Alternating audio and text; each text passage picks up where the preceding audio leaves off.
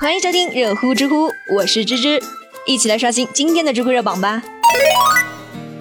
知乎热榜第一名，人大代表蒋胜男建议民法典草案删除离婚冷静期，知乎热度两千一百五十三万。最近，全国人大代表也是《芈月传》的作者蒋胜男，他在接受访问的时候就表示啊，建议删除民法典草案离婚冷静期的相关条款。他就认为啊，离婚冷静期呢是以极少数人的婚姻问题强迫绝大多数人为此买单。关于这个建议啊，很多人都发表了自己不同的看法。有人就认为啊，现在有些年轻人他可能做事会比较的冲动，性格也会比较的急躁，小两口稍微争吵一下，然后一赌气就闹着要去离婚了。设置一个离婚冷静期，也是为了维护家庭的稳定。但是更多的人认为啊。生活中想要离婚的夫妻，基本上都是那种感情破裂，然后积怨很深，经过深思熟虑做出的决定。与其说我穿着不合脚的鞋子磨破皮，还不如干脆就勇敢一点，扔掉那只鞋子。想要维护家庭稳定，保证社会秩序，没错。但是有一句话说得好，强扭的瓜它不甜。如果强行把两个人捆绑在一起，那只会加剧社会的不稳定因素。而且这一个月的离婚冷静期呢，它有可能会给男女双方，特别是弱势一方带来更大的损失和痛苦。比如有一方就会利用这个冷静期隐藏、转移或者是变卖共同的财产，恶意借贷制造共同的债务，或者是毁灭出轨、家暴证据等等。那这就会使弱势一方陷入一个非常绝望的困境。虽然是有规定，重婚、家暴、遗弃等情形呢，它是没有必要设置一个离婚冷静期的。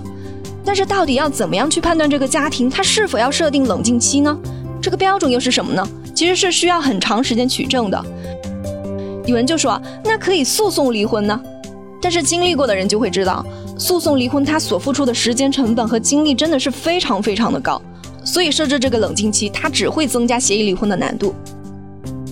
如果说你真的是冲动结婚，事后你们不想离了，大不了复婚就可以了，这也只是办个手续的事情，非常的简单，也没有什么特别大的影响。比起设置离婚冷静期呢，还不如劝年轻人结婚要更加的慎重一点，要明白自己的责任和义务。两个人头脑一热，然后迅速组建家庭，结婚生子，生完孩子之后呢，又发现不合适再离婚，这不管是对小孩的伤害，还是对社会的影响，都是比较大的。任何一种关系模式，如果只有顺畅的进入机制，而没有顺畅的退出机制，它都会影响人们选择进入的意愿，让大家变得过度的谨慎。结婚这个事儿也是一样的，当离婚的成本变高，变成不能说离就离，而是要经历一个月冷静期之后才能够离时，对于那些想要步入婚姻的人来说，就会让他们变得犹豫不决，这也就会导致结婚率和生育率的降低。作为一个成年人啊。他是能够承担结婚的责任，也能够承担离婚的责任，真的是不需要制度管得这么宽。制度呢，它只要保证结婚和离婚是一样的难易程度就可以了。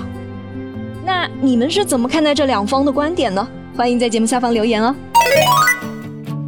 知乎热榜第二名，九十六岁的老人要卖掉价值五百万的房子娶五十五岁的保姆，知乎热度一千二百四十五万。我们再来说说一个比电视剧还要精彩的事哈。杭州的一位周大爷，他已经是九十六岁的高龄了，他的三个子女也都七十多岁了，子女们的生活也是比较的困难。大儿子身体不好，小儿子又患有严重的疾病，需要大女儿周大姐的长期照顾。于是最近这些年啊，周大爷就一直是一个人生活在养老院。别看老人家这么大岁数了，但心态还是挺年轻的，玩起手机来可不比年轻人差。去年十二月份的时候呢，他就通过微信认识了五十五岁的保姆梅姐，之后这个梅姐就来到了养老院照顾周大爷，每天就陪他聊天按摩，服务的特别的周到。结果不到一个月，两个人就擦出了爱的火花。然后这个梅姐就说家里面有急事需要用钱，周大爷想都没想就给了他七万块钱。到了第二个月，两个人已经是如胶似漆的开始商量着结婚的事儿了。然后梅姐就说了。结婚总得有结婚的样子吧，两个人得有个婚房。这个周大爷在市区呢，正好是有一套价值五百万的房子，梅姐就打起了这个房子的主意了，要周大爷把这套房子卖了，然后重新买一套新房子。这个房子呢是周大爷跟妻子的共同财产，虽然说老伴已经去世了，但是房子属于老伴的那一半，三个子女也有份啊。三个子女当然是不同意了。于是周大爷就直接找了个律师起诉了自己的子女，要求子女来配合卖房。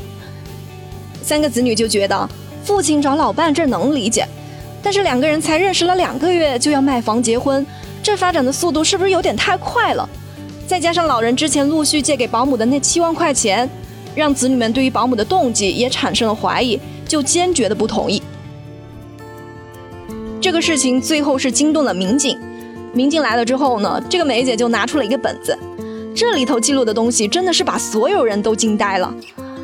本子里面记录的竟然是每一次梅姐陪周大爷睡觉的时间，每一次都还有周大爷的签字和手印来确认这个事儿，说他们啊是事实上的夫妻。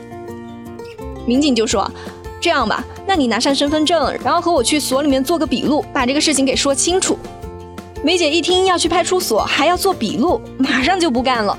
还支支吾吾的说自己没有带身份证，然后就收拾东西走人了，直到现在都没有出现。周大爷见保姆这么长时间都没有和他联系了，也觉得有些不对，觉得自己真的是上当了，于是就和家人准备起诉到法院，看能不能把之前借出去的那些钱都要回来。现在我们中国已经进入了一个老龄化的社会了，以后像黄昏恋这种现象呢，也会越来的越普遍。老年人在晚年的时候能够找到一个适合自己的老伴，过上幸福的晚年生活，我们晚辈肯定是为他们高兴，也是一定支持的。但是害人之心不可有，防人之心也不可无。老年人在打算开启一段婚姻之前呢，也是可以通过协议或者是遗嘱公证的方式，明确双方的婚前财产以及归属处置的方式。如果说两个人感情真的是很好，相信双方也是可以理解的。毕竟老年人的财产还关系到他们子女的所有权问题。